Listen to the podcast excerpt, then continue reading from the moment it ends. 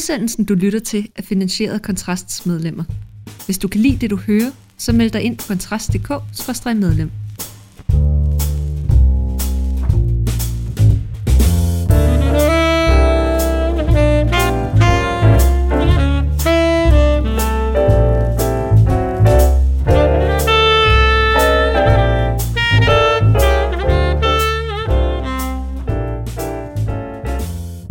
Skal man have lov til selv at bestemme, hvornår man vil dø?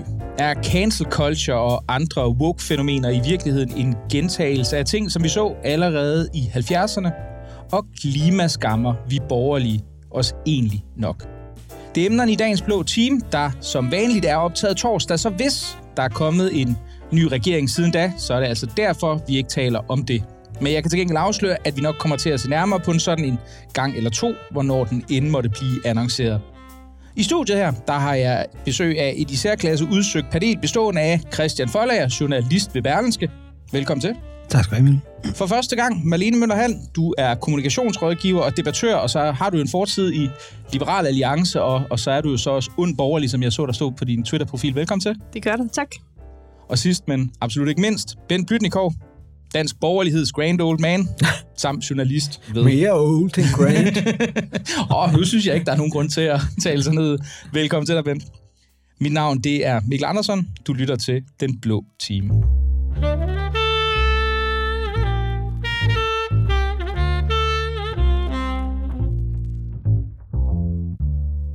På tirsdag skal jeg dø hedder den dokumentar, som DR sendte for nylig. Her følger man Preben Nielsen, der er blevet lam efter en arbejdsulykke, og derfor, som navnet på dokumentaren ansøger, opsøger aktiv dødshjælp. DR har smurt dokumentaren ud over de fleste sendeflader, og den har antændt en debat om legalisering af aktiv dødshjælp, der ifølge af en række meningsmålinger bliver støttet af mellem 60 og 80 procent af danskerne. Men i Folketinget, der er opbakningen ikke ligefrem massiv, og det er måske også forståeligt, for i eksempelvis Holland, ja, der er omfanget af aktiv dødshjælp vokset massivt, så det er nu knap 5% af alle dødsfald, som øh, er omfattet af aktiv dødshjælp, og i flere, ifølge flere læger, så opfatter stadig flere det som en rettighed i stedet for en sidste udvej. Så helt banalt er det også den vej, som Danmark skal gå i forhold til legalisering, Marlene? Det synes jeg, det er. Jeg synes, at øh, aktiv dødshjælp er en en god vej at gå, fordi at det er på mange måder en, en god måde at tage fra, hvis det er, at man er, man er ude i den situation, som vi for eksempel ser i dokumentar, at Preben jo er. Nu er Prebens tilfælde måske også en mere romantiseret tilfælde end, end mange andre, så jeg kan også godt forstå, at der har været debat om det, fordi der er helt sikkert motivationer, som, øh, som er vigtige at tage med i debatten. Men, øh, men jeg synes helt sikkert, at det er den rigtige vej at gå flere tusind dødsfald, som, øh, som, som bliver iværksat eller udført af læger. Er det en situation, som, øh, som du synes er hensigtsmæssig, Bent? Nej, jeg er absolut modstander af aktiv dødshjælp. Vi skal ikke påtage os en Guds rolle og afslutte et liv. Øh, der bevæger vi os ind på, på noget, som vi skal være meget, meget forsigtige med at påtage os det ansvar. Øh, jeg vil også tilføje, at alle de lægelige foreninger og etisk råd og alle andre advarer imod aktiv dødshjælp og siger, at vi, det er for farligt, og vi må ikke hjælpe folk over i døden. Øh, så jeg er absolut modstander af det. Virkelig, altså det er jo nogle meget konkrete, altså jeg synes, at Prebens tilfælde illustrerer der meget godt meget svære lidelser, som, som han har. Altså, det er, og han er jo en af dem, man kan sige, andre kan have mulighed for måske at tage sig selv af dage. Altså nu skal det ikke handle om DR. Jeg vil gerne yde aktiv dødshjælp til DR, det ved du godt. øh, men men øh, det var jo også en meget ensidig udsendelse, hvor man øh, fokuserede på Preben Nielsen og gjorde ham til, han ønskede at døde. Han døde jo også. Men de havde rent faktisk klippet en række interviews ud fra folk fra etisk råd og øh, lægeforeningen, som talte imod det.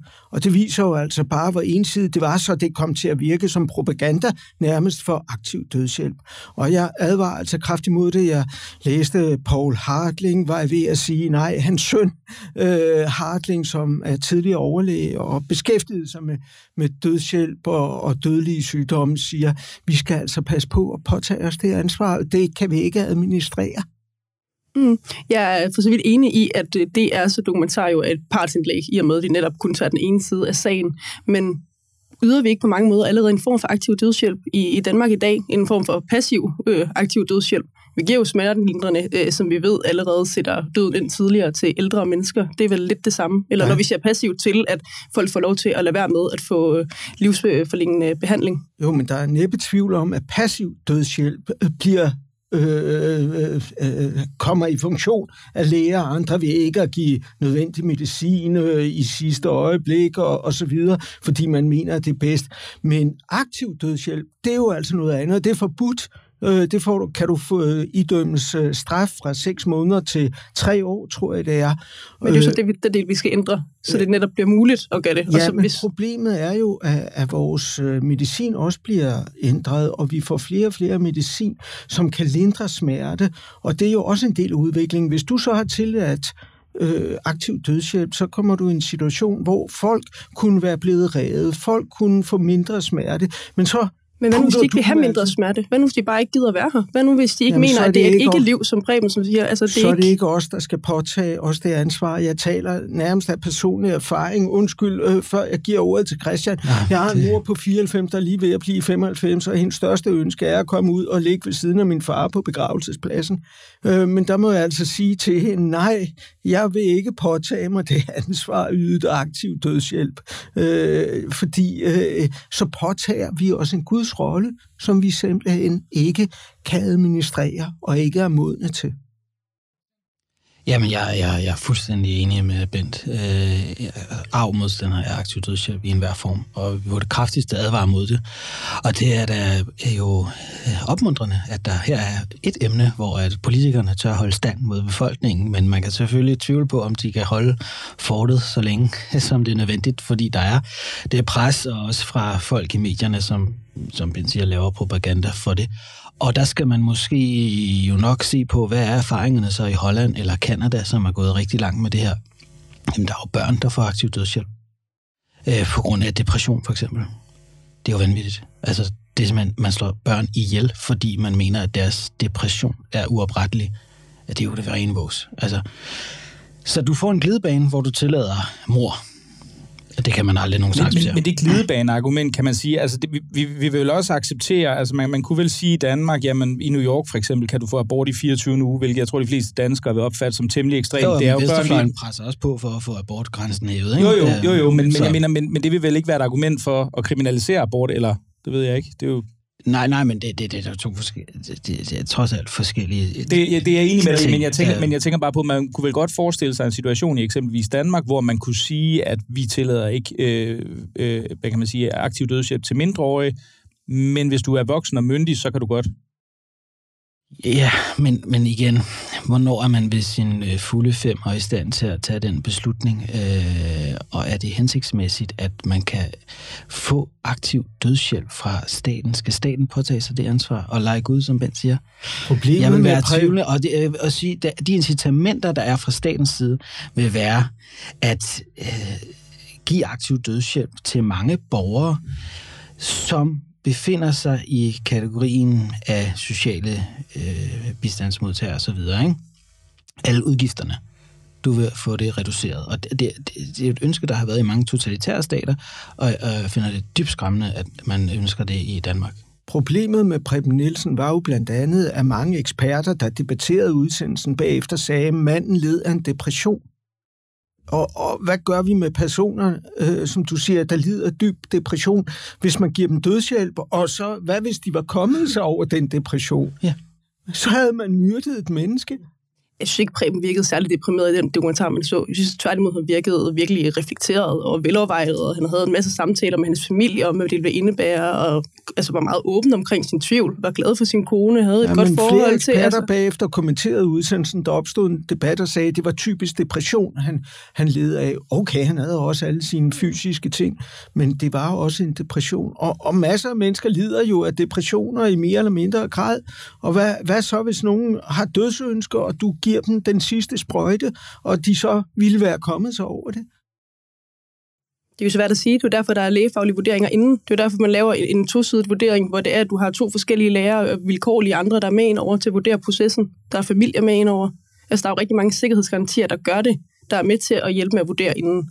Og jeg synes, det er lidt paradoxalt, at man vender det, når man siger, at det område, som politikere ikke vil blande sig i, er det område, vi rent faktisk giver medbestemmelse til borgere til at bestemme over deres eget liv, til at bestemme over, hvornår de rent faktisk Men de, gerne vil leve de, eller ej. de bestemmer så sandelig over deres eget liv. Og hvis ikke de var så store kujoner, så kunne de jo tage deres eget liv. Det vil Men- være lidt, vil, i Preben og forskellige andres tilfælde være lidt svært, når man, han ikke har brug af sine arme.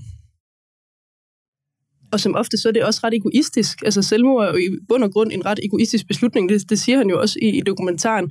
Og hvis det er, at du skal tage dit eget liv, så har det konsekvenser på den ene eller anden måde øh, for nogle andre, der enten skal finde dig eller samle dig op, eller på en eller anden måde. Det her, det er ret fredfyldt. det er stille det, og roligt. Det, det menneskelige er, sind er meget øh, sammensat og modsat rettet med følelser, der kan ændre sig hele tiden, og jeg har ingen større tillid til nogle faglige øh, læger eller lignende kan sætte sig ned og vurdere, om et menneske skal afgå ved døden eller ej. Det er det for indviklet og sammensat til, og der må vi altså holde os til alle religioner, som tager afstand fra den slags.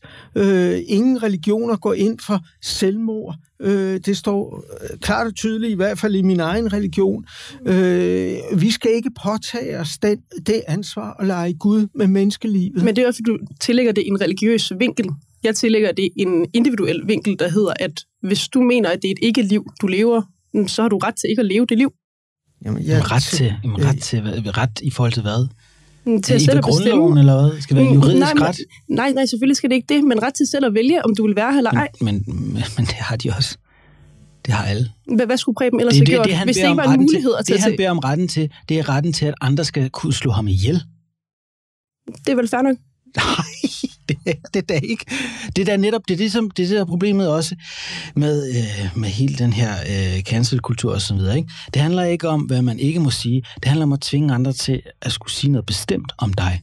Men- Men, Tiltale dig på en bestemt men- men måde. der- men det handler om retten til, at andre skal slå dig ihjel. cancelkultur og Det så aktiv dødshjælp. men, men, Men men jeg det er tænker bare retten til, at andre ikke slår dig ihjel. Bare- bare ikke rent- have retten til, at de slår dig ihjel. Christian, bare, bare rent faktuelt, så vidt, jeg, så vidt jeg i hvert fald er orienteret, jeg, jeg er ret sikker på, at det er sådan i Schweiz, det mener jeg også, det er Holland, hvis også i Belgien, der er det jo faktisk noget, som den enkelte læge kan fravælge at medvirke til. Altså det er jo ikke noget, det er jo ikke, det er jo ikke noget man, man fra statslig side pålægger, så det er jo noget, hvor, hvor, hvor det er den individuelle læge, der, der selv skal tage et valg, og hvis der ikke er nogen læger, der simpelthen er villige til at medvirke til det, så kan folk ikke komme herfra. Nej, Jo, du kan også få en vurdering, der hedder, at du slet ikke er egnet til at Men det modtage er aktiv dødshjælp. Hvis det først bliver accepteret, øh, og der er flere og flere, der gør det, så er flere og flere læger villige til at sige ja til det.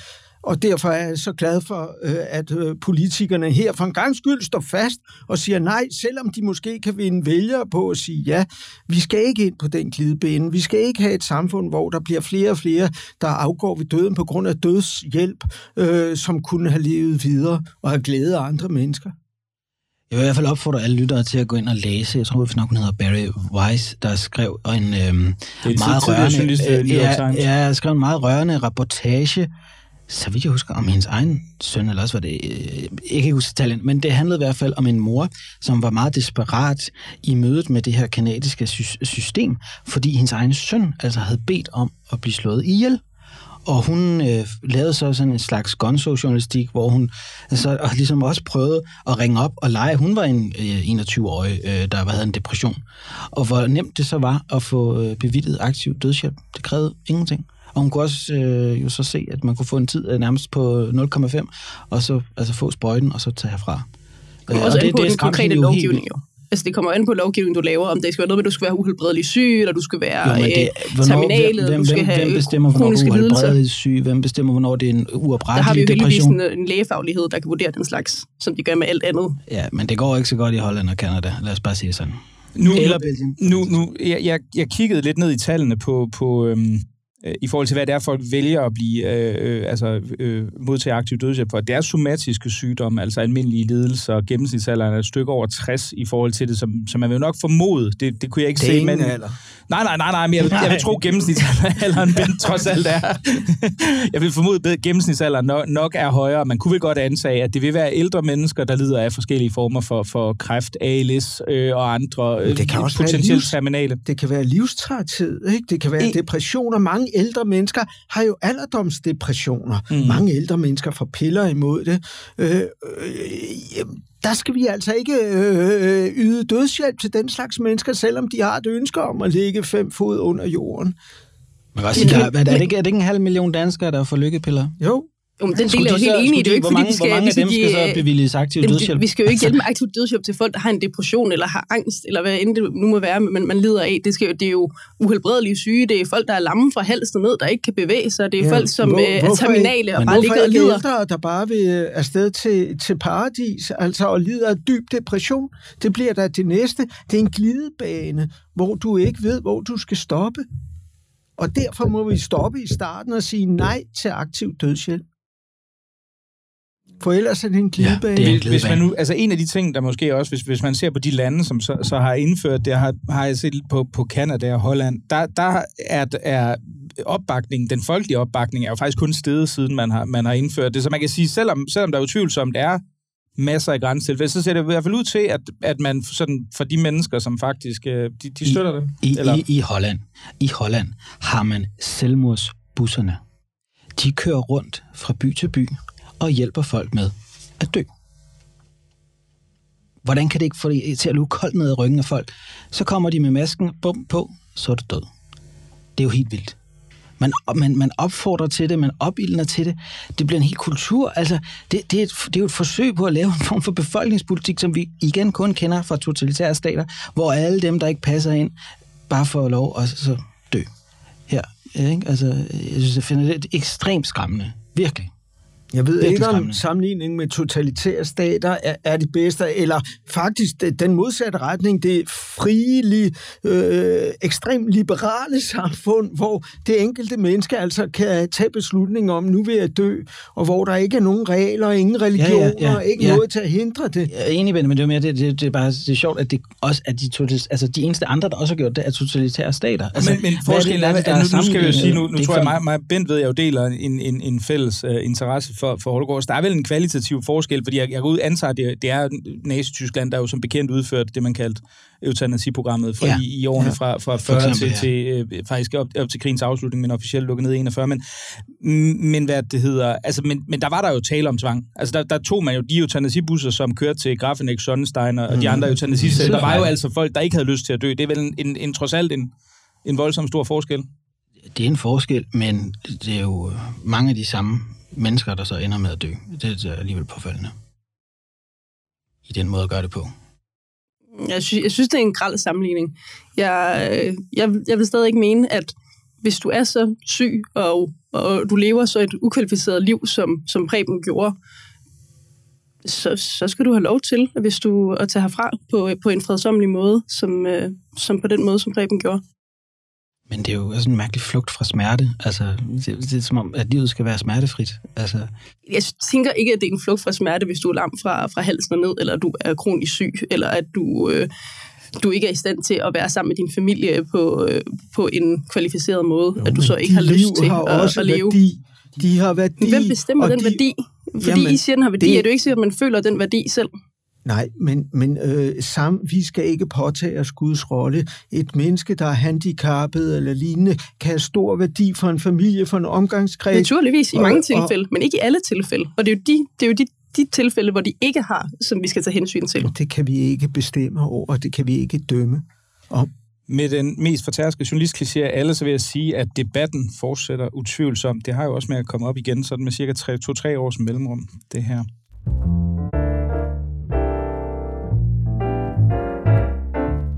Woke og cancel-kulturen er ikke et nyt fænomen. I 1970'erne prægede den universiteterne og åndslivet med sit krav om at være bevidstgjort, hvilket vil sige overbevist om, at marxismen var sandheden, vejen og forklaringen på alt. Var man ikke bevidstgjort, så var man offer for falsk bevidsthed, som måtte elimineres for, at de bevidstgjorte kunne skabe det nye samfund med det nye menneske. I ramme alvor så skrev en underviser i litteraturvidenskab, at det var farligt at læ- læse Jakob Paludan, hvorfor hans bøger burde forbydes. En anden bortdømte Henrik Pontoppidan og Herman Bank. Begge disse undervisere blev professorer. Sådan skriver, et, sådan skriver Per Stig Møller i et nyligt indlæg i Berlinske. Men hvad er ligheder og forskelle egentlig øh, i forhold til dengang og nu, Ben Blyttenkort? Det er jo dig, der har foreslået det her. Ja, emne. og jeg er den eneste, der kan tale af personlig erfaring, for I andre har jeres alders noget, som en tysk øh, øh, kansler engang sagde efter krigen, ikke? Øh, og øh, jeg oplevede jo 70'erne og marxismen på universiteterne dengang, og det var noget af en redsel. Øh, om der er ligheder, og uligheder mellem dengang og nu, øh, det er der absolut. Og, og jeg mener, vi er i en værdikrig og en værdikamp her og nu, som virkelig kræver, at vi yder vores ypperste, både intellektuelt og, og rent personligt, for at modstå, hvad vi er udsat for. Jeg er dybt beskæmmet over, at vi i hele valgkampen her havde borgerlige politikere, som talte mest om, at offentlige ansatte skulle have mere i løn, og undlod at tale om den her værdikamp, vi står midt i. Dengang oplevede vi revolutionære, som ville skabe utopia på jord, og mente, at frihed, lighed og broderskab skulle dominere det hele, og de ville kæmpe for arbejderklassen. Det, der også var kernen i det, var, at de tillod sig at se sig selv som bedre moralske mennesker end alle andre, og se ned på alle andre. Deres modstandere, de, øh, kapitalisterne, hvem som helst, de følte sig som bedre mennesker. Og det ser jeg et lighedstegn med nutidens woke-generation, identitetspolitikere og hvad der ellers er. Folk, som altså øh, mener, at minoriteter, etniske, seksuelle minoriteter, skal have fortrinsret. Hvide mennesker er mindre værd. De tiltager sig den samme arrogante, øh, bedrevidende og moralske øh, bedrehedsfølelse over for deres politiske modstandere, som ganske ofte er borgerlige. Og der er i hvert fald et øh, stort lighedspunkt, jeg mener at slå ned på, det er den her øh, moralske bedre følelse er virkelig en pestilens og farlig, for den leder til en form for lynhurtig, en magtafgærelse, som kan lede til fascisme, og som er ved at lede til fascisme i nogle øh, situationer i USA. Så det er i hvert fald et lighedspunkt. En kæmpe forskel, jeg vil fremhæve, det er, at dengang kæmpede de revolutionære, de røde, jo for øh, arbejderklassen, de fattige, øh, de øh, mente, at folk skulle have bedre vilkår. Det var måske forkerte metoder, de ville bruge, men i princippet kan man jo godt sige, at det var en god kamp, at dengang i 1800- og 1900-tallet, at de fattige skulle løftes op, og der skulle være lighed i samfundet. Det kan man så debattere det fornuftige men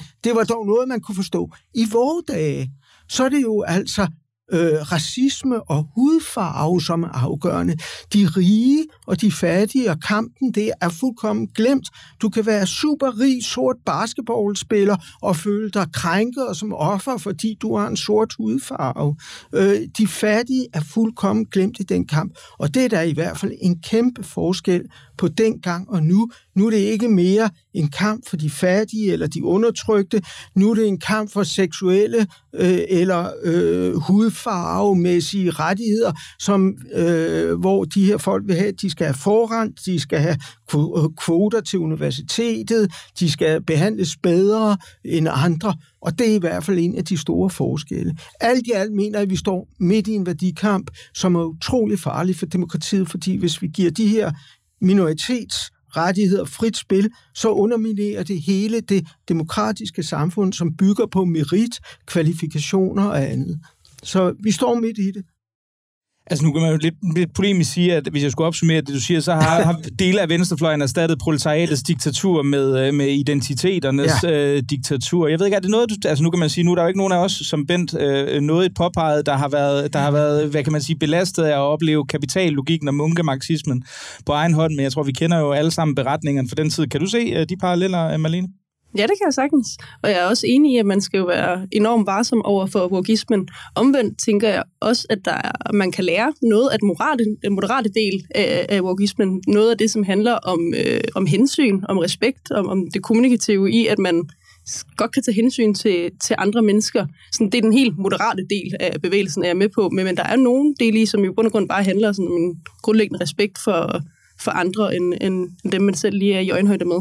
Men vil man ikke sige, at det var sådan, hvis man nu, nu kan vi jo så sidde og klappe os på skulderen, nu sidder vi sådan fire borgerlige mennesker i, i en kælder. Er det ikke almindelig borgerlig anstændighed at være sød og andre mennesker? Jo, naturligvis, men ikke, ikke givet for alle åbenbart stadigvæk, og derfor kan det jo være en, være en fin og vigtig pointe at tage med sig fra det, i stedet for, jeg synes, vi har det med på højrefløjen, og, og som borgerlige nogle gange, og, og, og fraskrive os alt, så tager vi sådan per, per definition afstand til det, uden at se nogle af de delelementer, som egentlig kan være fornuftige nok at, at tænke over. Jo, men hovedstrømningen er jo uh, cancel culture, Ja, som de kalder ja. den, at lukke folk ned, fordi de netop har den arrogance, Og at det de enig mener, i. at de er bedre moralske. Derfor ser vi på amerikanske universiteter, aviser og andre folk blive smidt ud for at komme til at sige noget, øh, som de er uenige i. Vi ser det på New York Times, vi ser det i, øh, på alle universiteter. Det er en kæmpe fare for ytringsfriheden i de åbne demokratiske samfund. Og hvis vi ikke står fast og kræver af de øh, borgerlige politikere, at de forstår, vi har jo kun en Henrik Dahl og en Morten Messerschmidt og en Nikolaj Bø, som ikke engang blev indvalgt i Folketinget. Andre værdikæmper har vi jo ikke. Den elendighed. Øh, og det er en kæmpe fare for demokratiet.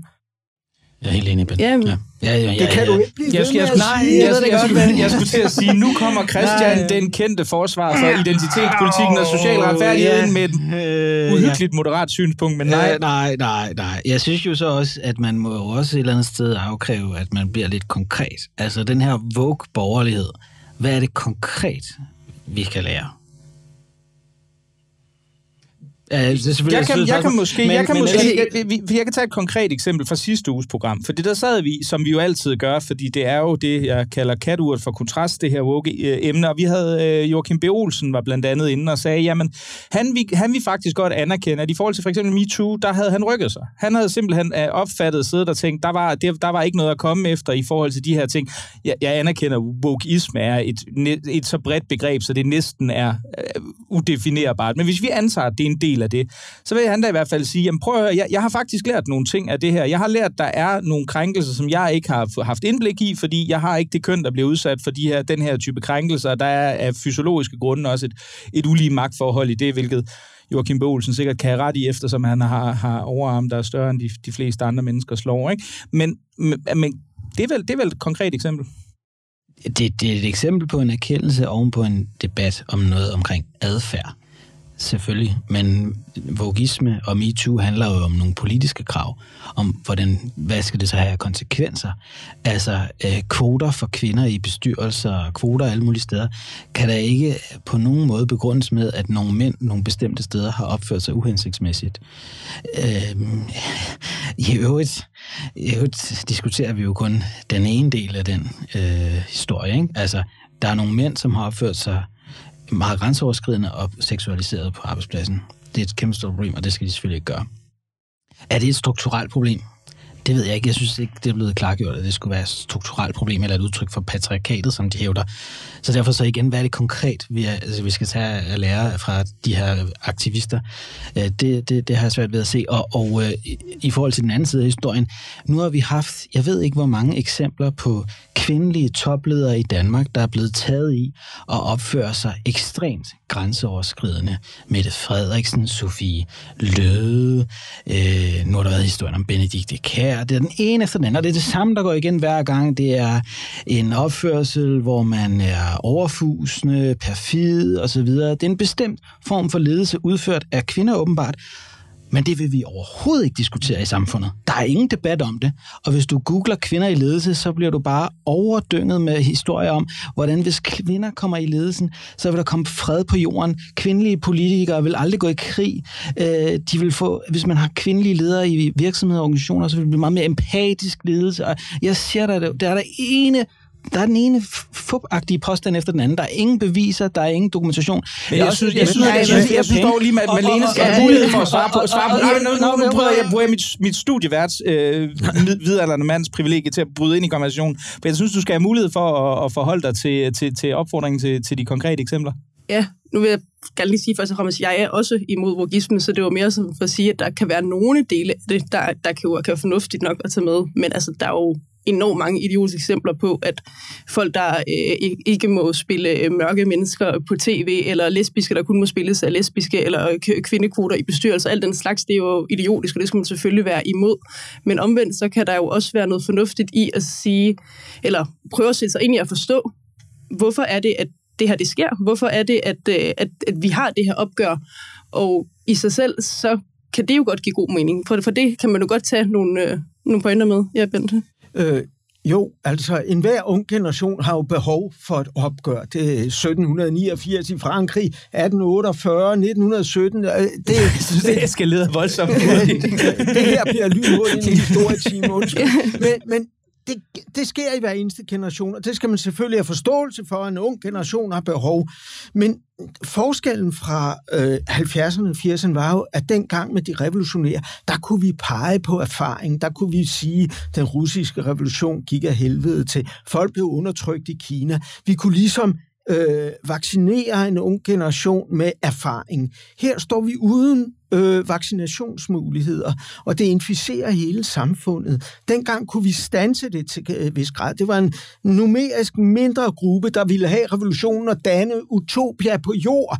Det kan vi ikke mere, fordi nu kan vi ikke henvise til noget. Og de her nye grupper, vi tager, du har ret, Mikkel, det er meget morf, det er meget bredt, men tendensen af intolerance, magtarrogance, øh, underminering af ytringsfriheden, det er tendensen, genskabelsen af racisme, hvor vi nu skal bedømme folk efter hudfarve. Det er jo galimatias, og det er allerede ved at blive indført på amerikanske universiteter, at sorte og farvede skal have kvoter og fordel. Vi, vi er på vej ind i et vanvidssamfund, hvor vi ikke engang mere kan advare med historiens erfaring, og hvor erhvervsfolk og institutioner lægger sig ned for et godt ord. Og det er skræmmende, og hvis ikke vi forstår, hvor skræmmende det er, så kommer vi i uføre lynhurtigt. Men det er jeg helt enig i. Det er, det er slet ikke den del, øh, som jeg taler imod. Det, jeg mener, er, at vi som borgerlige nogle gange kan blive så anti, at vi glemmer øh, den, den del, som rent faktisk er moderat i at sige, okay, jamen, selvfølgelig er der to biologiske køn, men derfor kan andre folk jo godt føle sig som noget andet. Det skal der være plads til. Selvfølgelig er det dumt, at vi skal indføre, at man skal, øh, hvad hedder det, klargøre, om man er øh, hende, eller hun, eller han, eller de, de der pronomener, som folk sætter på deres Instagram- og Twitter-profiler og sådan noget. Men færre nok, hvis folk gerne vil tiltale sådan noget andet, så kan vi måske godt give plads til det. Det skal ikke være på definition være sådan, at, at det er en, en pligt eller et krav på universiteter eller forskellige steder, eller hvad der ellers er indført af, af andre øh, ting, men, men man kan godt på en eller anden måde anerkende og respektere, at andre folk kan have det på den måde. Og den del af bevægelsen, synes jeg, man kan tage med. Det, det gør, det Nej, der er, jo, der er jo nogle, nu nævner du jo selv uh, Henrik Dahl og Nikolaj Bøg og sådan noget, som bliver, som bliver meget anti, som bliver meget, så, så bliver det sådan alt eller intet. Altså, så er man imod alt, hvad der overhovedet kommer fra venstrefløjen af, af, af en lille smule progressiv forslag. I stedet for at være lidt nuanceret og gå ind til at sige, nå okay, jamen, hvis det er sådan her, det forholder sig, det kan vi måske godt se noget. Men, men, men, men, er der ikke, altså, jeg, bare en hurtigt spørgsmål, supplerende spørgsmål. Jeg, jeg kommer til at tænke på, fordi nu, jeg, jeg har sådan en etymolog, etymolog jeg, jeg synes, det er enormt spændende med sådan noget sprog. Så jeg skrev sådan en længere opdatering om, om, om ordet nære, hvorfor det er betydningsglædet. Og der, der, er helt klart et segment af borgerlige, som mener, at man bare skal blive ved med at sige nære. Er det ikke et meget godt eksempel på, hvor man godt kunne gå ind og sige, jo, måske var det meget fint, at vi, ligesom vi holdt op med at sige muhammedaner, fordi det kan da godt være, at det sådan etymologisk har været neutralt, men det er det ikke længere. Så måske er det meget hensynsfuldt, eller hvad tænker du? Jamen, det er vi jo også holdt op med at sige. Altså, det men der findes jo stadig et segment af borgerlige, hvis vi skal... Det, det, det, det, ja, ja, ja. Det, det, det, det gør der. Selvfølgelig skifter man øh, ord, når folk øh, ja. mener, det er krænkende, og det gør vi øh, som pæne borgerlige mennesker. Jamen, der er sådan det er konsekvensen af det her, vi Og det er noget, der har udviklet sig naturligt. Ikke? Mm. Det er ikke forceret, det er ikke ved lovgivning. Men det, det kan vi måske godt som akademiske mennesker rundt om det her brug blive enige om, at den høflige måde at opføre sig på, men, men faktum er jo bare, at der er en rigtig stor del af især højrefløjen, som ikke gider forholde sig til det, som bare afskriver som bare afskriver Der er der er et vist, øh, øh, der, der findes et segment på højrefløjen, ja, som er meget insisterende på det. Det, det, det gør det, det, det, gør der altså. Det, det er meget muligt. Dem har jeg ikke været stødt på dem. Det har jeg heller ikke med. Og jeg begås med de mest reaktionære typer. Nå, nej, nej, nej, nej. Men de er søde, de er venlige, de er tolerante. De siger ikke nære mere. Ja, nu kan jeg blive fyret, fordi jeg sagde ordet. Det må man ingen gang ifølge New York Times. Ej, men der er altså nogen, der afskriver alt, der er en lille smule progressiv eller feministisk, eller sådan som en gang, en gang vås per definition. tolerante og pæne mennesker. Det er konsekvent. Det er noget en tilsnigelse af det alle. Når, når uh, trans mænd får adgang til kvindesport. Ja. Og Bent, du ja. må ikke banke i bordet, fordi det går i mikrofonen. Jo, ja. jeg banker altid i bordet. uh, kan du ikke se konsekvensen af der lynhurtigt? Jamen, jeg er helt enig. Jeg er meget, meget imod hele evogismen og cancelkultur som fænomen. Det er slet ikke det. Det, det jeg mener og, og påtaler, det er, at der stadigvæk er store dele af, af højrefløjen, som som slet ikke gider lytte til det, som ikke engang, som ikke engang vil lade sig nuancere eller sådan indgå i debatten, slet ikke gider debatten, men bare afskriver alt, der er feministisk eller progressivt, jeg som engang ikke, det er rigtigt. Det er min klare, det er min klare opfattelse, at det segment men, findes. Men, men, men altså, progressivt og feministisk, det er jo per definition nærmest antiborgerligt. Så selvfølgelig vil de være modstandere af det. Men det er, altså, det, hvis man er progressiv ja, ja, og feminist, det, ja, det, så skal det, man måske overveje, om man overhovedet er borgerlig. Jamen, det, det, det er det, jo nok der, vi er. Men, men, men det må man så ikke sige i forhold til nogle bestemte liberale, meget højlytte øh, personer i debatten. Men ja, nu hvor det her udkommer om lørdagen, så vil jeg tillade mig at gøre en lille smule reklame for Berlingske, og opfordre til, at man går ud og køber avisen øh, i dag, lørdag. Fordi øh, der kan man læse et interview, jeg har med en øh, amerikansk professor, der hedder Mark Bauerlein, som for mange år siden skrev en øh, berømt bog, The Dumbest Generation, altså den dummeste generation. Nu har han så skrevet en opfølger, The Dumbest Generation Grows Up, altså nu er de blevet voksne. Og nu er de gået fra at være øh, stupefied youth, som han siger, til dangerous adults. Og hvorfor så det? Jo, fordi han siger, at den anke, han havde mod altså min generation, millennial-generationen, dem, der er født fra omkring begyndelsen af 80'erne til begyndelsen af 0'erne, det er, at deres dumhed nu har fået en konsekvens. Det er, at de ikke læser, det er, at de ikke ved noget om fortiden. Det har fået den betydning, at de slet ikke er været klar til voksenlivets realiteter. De har siddet på deres teenageværelse med den her digitale virkelighed og skabt deres eget lille utopiske univers, igen, hvor de altid kunne moderere enhver modstand ud, bortcensurere det, de ikke kunne lide at høre. Og da de så kom ud i den store verden, så opdagede de pludselig, at der var noget, der hed social uretfærdighed. Der var engang nogen, der var racister. Og deres umiddelbare følelsesmæssige reaktion er, dem må vi af med. Vi må fjerne dem. Fordi de skal ikke være i det her utopiske univers. Vi kan slet ikke rumme, at verden ikke er så rosenrød, som vi troede, fordi at de ikke har lært noget om noget som helst, ifølge ham. Ikke? Og det synes jeg er en ret interessant pointe, øh, også i forhold til det her emne. Altså, det er uvidenheden, der nu viser sig at have en pris i forhold til en radikalisering, der i virkeligheden ikke handler så meget om politik, siger Mark Bauerlein. Det handler om deres følelser. Ja. Det, er en, det er noget indre i dem. Jeg synes, det er en rigtig god pointe, og jeg tror, der er meget sandhed i det. Men det er ikke kun et spørgsmål om dumhed. Det ser vi jo for eksempel i debatten i New York Times omkring det her 16-19-projekt, hvor man vil omskrive hele den amerikanske historie og gøre det til et spørgsmål om racisme og slaveri og ændre hele historien. Og det er jo begavede mennesker, der sidder i New York Times og spiller med. Det er ikke kun en dum generation. Nej, nej. Jamen, det er bredere, han, han, vil ikke, han vil ikke sige, at alle var det, men at, at de er mere til falds for alt det her. Altså, de er manipulerbare, fordi de ikke har korrekt. fået den rodfæstethed i deres egen tradition, religion, kultur osv., litteratur, øh, at de bare uh, lader sig rive med. Um, og bliver helt overrasket over, at der er nogen, der står og siger, du, se hvor slem verden er. Du er jo selv, øh, du er jo selv millennial gået ud fra. Øh, ja. Så føler du dig ramt af karakteristikken, som... Øh den dumme generation? Mm, nej, ikke rigtigt. Jeg synes egentlig, at mine, øh, mine medunge mennesker er, er meget fornuftige og engagerede og, og oplyste. Så det, Altså, jeg glæder mig til at læse interviewet. Jeg er selv uh, trofast Berlingske læser og abonnent og modtager lørdagsavisen, så jeg glæder mig til at læse det og blive oplyst. Jeg vil også sige, jeg vil også sige efter at have læst anmeldelsen af, hvad det hedder, øh, et nyt interviewprogram med Kasper Christen som Michael Bertelsen, så er jeg blevet mere overbevist om, at det er faktisk, øh, altså dumheden skal placeres hos øh, min generation, Generation X, okay. som jeg lige har snedet mig med i, øh, ja, fordi ja. det, jeg mener faktisk, at vi ikke bliver øh, holdt nok ansvarlige for alle de genvordigheder, som vi har for, for øh, anledet i den her verden, ikke mindst kronisk ironi.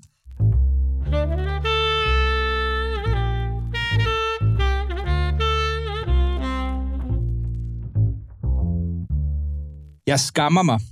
Jeg skammer mig, når jeg flyver med mit arbejde. Jeg skammer mig, når jeg flyver på ferie. Jeg skammer mig, når jeg kører i delebil til vores sommerhus. Jeg skammer mig, når jeg køber kjoler over nettet. Og jeg skammer mig, når jeg ærer til spiser kød. Jeg skammer mig også, når min datter går rundt i t-shirt ved havet i slut oktober, når bladene på træerne uden for min lejlighed stadig ikke er faldet af, og når jeg læser, at efterårets temperatur på indlandsisen har været 9 grader højere end normalt. Det skriver en adjunkt ved Lunds Universitet i et indlæg i, naturligvis, politikken i forbindelse med debatten om alternativisten Teresa Scavenius' flyrejser. Så altså lad mig sådan først for en, en kort bemærkning forvandle den blå time til sådan en brevkasse og øh, spørge, hvad vi i rådgive den, øh, den skammende kvinde i, øh, i politikken til at gøre? Du får lov til at lægge for, Christian. Jeg vil rådgive hende til at gøre... Ja, hvad skal hun gøre for at komme af med sin klimaskam? Åh, oh, blive voksen. Hold op med at skamme sig. Liv. Få noget perspektiv. Jamen, altså, det, det, det, det, de er jo tabt. Altså, simpelthen. Jeg ved ikke, hvad man skal gøre. Ja, det er svært at relatere til, at man kan være så selvoptaget at tro, at det ens egne handlinger skulle have så stor betydning, eller at øh, jorden er ved at gå under. Det, det, ja, Malene? Enig, jeg har også øh, svært ved at sætte mig ind i klimaskammen. Nogle gange, når jeg snakker med nogen igen på min egen eller især fra venstrefløjen, som øh, som kan fortælle, at de nærmest kan ligge sådan lidt vågne om natten, eller blive helt bange, eller sådan virkelig, og man kan mærke, at de føler det helt inderligt, den her øh, klimafrygt. Det kan jeg overhovedet ikke sætte mig ind i. Altså, jeg, jeg synes stadigvæk sådan, at det kan være en orker og afspilsortere, og tænker sådan lidt, åh, gider man nu lige det og der, men, men, men, men det er jo helt oprigtigt noget, noget de føler, og ja, jeg synes, det er svært at sætte sig ind i den klimaskam. Måske det er et meget øh, god, øh, godt at forholde sig til, at man så som borgerlig klimaskammer sig for lidt. Det er meget muligt. Altså, der, det, det er en ting. Altså, der findes faktisk støttegrupper for folk, der, øh, jeg, jeg hørte et interview med en i, i radioen, hvor de mødtes jævnligt og, og talte om, hvordan de håndterede deres, øh, deres klimaskam og angst. Hvad vil men, du, det, hvad vil men du? det er vel også, fordi de bliver udsat for en propaganda. Øh, når jeg åbner for Danmarks Radio, undskyld, jeg bringer den øh, mastodont ind i billedet igen, vi har ikke aflivet den helt, så skyldes det jo, at ligegyldigt hvad du åbner, så hører du journalister tale klimahysteriet op. Der er aldrig nogen moderation, der er aldrig nogen, der som en Bjørn øh, Lomborg prøver at sige, jamen skal vi, skal vi gå med på det, eller bruge pengene på noget andet. Det, jo hurtigere du kan op gejle en stemning, jo bedre i sådan noget som Danmarks Radio eller politikken for den sags skyld, eller i store internationale medier som New York Times eller lignende steder. Og så er det da klart, de bliver dybt påvirket og enten ønsker aktiv dødshjælp eller nervepiller eller noget andet, fordi hysteriet er så massivt. Nu skal vi gøre noget ved klimaet, for ellers går jorden under i morgen eller i overmorgen. Og der er altså ikke nogen voksne i stuen, der siger til dem, jamen lad os få en fornuftig debat om, hvor skal vi bruge penge, og hvis nu øh, Rusland angriber, øh, så skal vi bruge flere penge til militæret, så må vi åbne nogle oliekilder, uanset hvad, for at øh, styrke vores militær, vores økonomi. Der er så mange øh, sikkerhedspolitiske, økonomiske øh, perspektiver ind over. Og det får de bare ikke med i medierne, fordi hysteriet vokser og vokser. Så jeg forstår godt, at unge mennesker kan føle sådan, åh, vi skammer os. Jeg lider ikke selv overhovedet af det, men øh, ja, ja, selvfølgelig skal vi passe på klimaet og få fornuftige politiske debatter, men jeg, jeg genkender overhovedet ikke noget i mig selv af noget skam over noget som helst, selvom jeg flyver eller spiser bøffer eller noget. Men, men kunne man ikke godt, nu, nu var Malene jo inde på, at borgerlige tit, måske, eller nogen kan måske virkelig kende insensitiver. Jeg, jeg må jo indrømme, jeg, jeg tror, da jeg først stødte på det her klimaskam, så sad jeg og tænkte, er det ikke sådan noget virtue signaling? Er det ikke sådan noget, hvor de performer, at de klimaskam for at vise, at de, at de er sådan, noget, sådan nogle gode mennesker? Men jeg bliver nok mere og mere overbevist om, nej, de, de har det virkelig, de har det virkelig elendigt med det her. Så kan man sige, er det berettiget eller ej, det sådan noget, men, men tydeligvis har det det virkelig skidt. Kunne man ikke være sådan lidt, kunne, kunne vi ikke, kan vi ikke risikere, når vi så sidder fire borgerlige her og sidder og tænker, og jeg er jo også skyldig i det, jeg tog jo naturligvis det her citat, fordi jeg synes, det havde en vis komisk effekt. Kan vi ikke også risikere at være dem, der sådan sidder og kommer til at virke sådan uforstående og insensitive over for folk, der trods alt har nogle, nogle reelle oplevede problemer, eller hvad? Christian? Det, det vil de sikkert tænke. Jeg synes, man oplever generelt det problem øh, blandt mange borgerlige, at man altid skal øh, reagere på venstrefløjens sådan, hegemoni. Hvis de siger, at de har skam, så skal vi næsten skamme os over, hvis ikke vi skammer os. Eller, og vi skal i hvert fald anerkende deres skam. Øh, hvis ikke vi skriver lige så mange hysteriske klimaindlæg, som de gør, så må der være et eller andet galt med os. Øh, nej, det er der faktisk ikke. Altså, man må have noget mere selvtillid på den borgerlige fløj og sige, prøv at høre her, det der, det er fuldstændig gak. Det kan jeg ikke tage seriøst. Øh, og så komme med argumenterne. Men der er ingen grund til at gå med over på deres banehalvdel og, og lade dem definere samtalen. Altså, Ja, jeg er fuldkommen enig. Altså, det har jo altid været problemet, at venstrefløjen har siddet på de gode moralske emner. Åh, vi er klimainteresserede, eller vi vil fred på jorden, eller vi vil frelse arbejderklassen, eller øh, hvad det nu end kan være. Ikke? De forsøger at tage monopol på de moralske emner og sager, og vi som borgerlige siger, jamen, tag det nu med ro, vi må have en fornuftig debat, vi skal se på historikken og erfaring, og så kommer vi i defensiven meget hurtigt, fordi ungdommen gerne vil, vil øh, føle sig moral moralsk bedre at løbe med i de sager. Og så må man bare sige, nej, fandme. Øh, og jeg blev dybt beskæmmet, da jeg så Connie Hedegaard øh, udtale, at øh, det den borgerlige værdikamp manglede, det var mere klima-entusiasme. Øh, ikke? Øh, øh, det i mine øjne har det intet med borgerlighed at gøre. Vi skal have en fornuftig debat om klimaet og dens løsningsmuligheder, men vi skal ikke gå med i hysteriet, og vi skal slet ikke gå med i noget skam. Nej, meget enig. Men det handler måske også om, at vi som borgerlige er dårlige til at formulere svar eller politik på værdidagsordner. at vi simpelthen er for langsomme, og vi altid kommer bagefter, så det er, at venstrefløjen får lov til at tage patent på de dagsordner, som nogle gange betyder noget. Eller som Men- oftest men, betyder noget. Så kommer vi med senere hen med sådan lidt halvhjertede løsninger, Jamen, og nu skal jamen. vi også lige, og så bliver vi imod, i stedet for at huske fornuften. Og, ja. og sådan, men i stedet for, at vi rent faktisk nogle gange er forgangspersoner øh, på de dagsordner med fornuftens politik ja. og med borgerlige løsninger. endnu en total fejlslutning i den moderne borgerlighed. Man skal ikke gå med på de dagsordner, der er defineret af venstrefløjen. Nej, Venstrefløjens værdispørgsmål, det er klima. Det bliver fyldt med propaganda i medierne. Der mangler noget mere borgerligt medieindhold, som kunne gøre, gå kontra på det. Men borgerligheden vinder intet ved at gå med på de dagsordner, for de er allerede defineret og framet af venstrefløjen. De har allerede vinklet den til deres egen fordel. Præcis. Men de kan Men kun præcis. tabe Og- og- og- og det er jo essensen. og alle de andre, Det er jo, fordi vi kommer snakker for sent. om- Det er jo, fordi vi kommer for Nej, sent vi det, der for betyder noget. Skal, den, den debat skal man slet ikke gå ind på. Hvad skal, Men så, det, og, så er der ikke rigtig slet ikke noget anerkendt der. tilbage. Nej, man skal satse på sine egne vinderområder. For Men- eksempel det, som Bent nævner omkring Vogue. Man skal gå til angreb på Vogue. Man skal satse på øh, en kritik af multikulturelt samfund, af indvandring. Øh, Så anti. Af, Borgerligheden er anti. anti-indvandring. Nej, du, du kan sige, øh, venstrefløjen er pro-indvandring. De er pro-opløsning af nationen. De er pro-opløsning af folket. De er pro-ødelæggelsen af familien. De er pro alt muligt. Du kan frame det på en måde, der gør, at du vinder på den dagsorden, du har. Du kan aldrig vinde ved at gå med på venstrefløjens dagsorden og acceptere deres idé om et form for planøkonomisk totalitært samfund, hvor vi skal have kvoter for, hvor meget CO2 vi må udlede. Det er helt, u- men- helt udelukket, at det kommer til at ske. er det sådan, Christian, at du har en hel flok journalister, som spiller på venstrefløjens Jamen, temaer. det har jeg opdaget. men- det har jeg opdaget. Vi, vi er op imod øh, ikke alene venstrefløjen, men journalistgruppen Ja. i de spørgsmål. Jeg men, ja. men, men, men i, altså, i forhold til, nu, nu må vi jo så anerkende, og det kan man naturligvis også godt uh, placere øh, ansvaret for hos journalisterne, men det er jo et af de mest højst prioriterede, altså det ligger faktisk ret højt klimaspørgsmålet.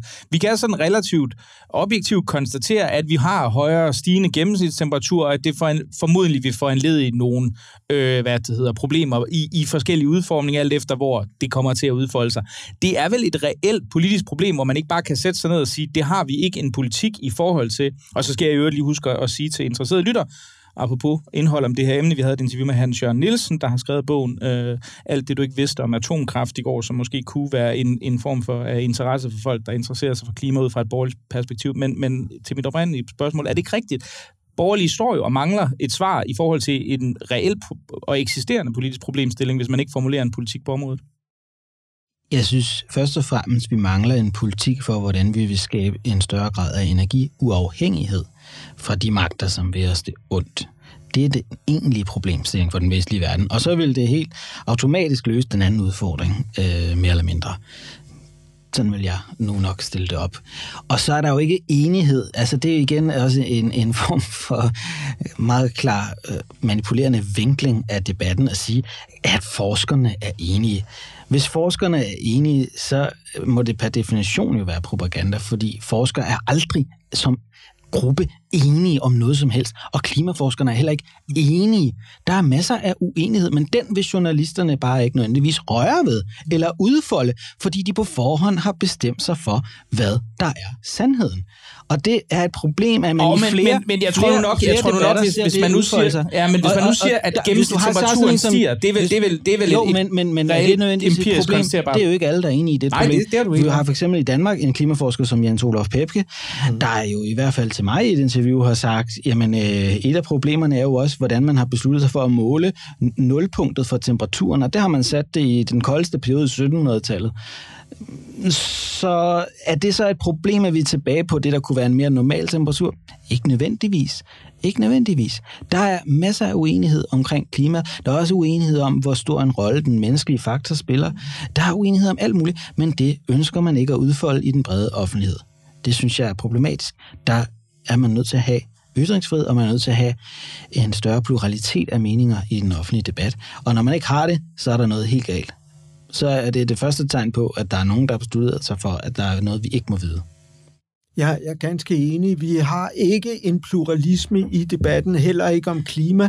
Som sagt, øh, når man læser medierne og hører Danmarks Radio, så er det hysteriet, der kendetegner. Der er uenighed blandt forskere. Hvad er årsagerne til den øh, øh, gradstigning, du taler om? Det er der også forskellige øh, meninger om.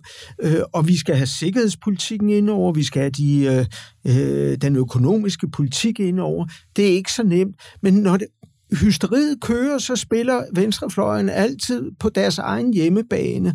Og øh, der tror jeg altså, at Christian har fat i øh, noget af det rigtige, at øh, så må vi altså slå på nogle andre på vores hjemmebane. Vores hjemmebane er spørgsmål om ytringsfrihed, demokratiets øh, kvaliteter, øh, faren for meritsamfundet, når hudfarve bliver øh, et, et hovedemne, og alle de andre ting, vi kan spille på. Jeg ved godt det. Jeg ved fra øh, 25 års erfaring i dansk journalistik, at det er altså op ad, ad bakke, ikke? Men vi må altså ikke opgive kampen. Vi kan ikke spille på deres hjemmebane hele tiden. Du får lov til at få sidste ord, Malene. Jamen, det, ja, det er svært at være uenig, men ja, jeg er egentlig enig med de to her øh, langt hen ad vejen. Så mange var ordene i dagens udgave af Den Blå Team. Tusind tak, fordi I kom. Christian Forlager, Malene Møller Hall og Bent Blytnikov. Og tak, fordi I lyttede med.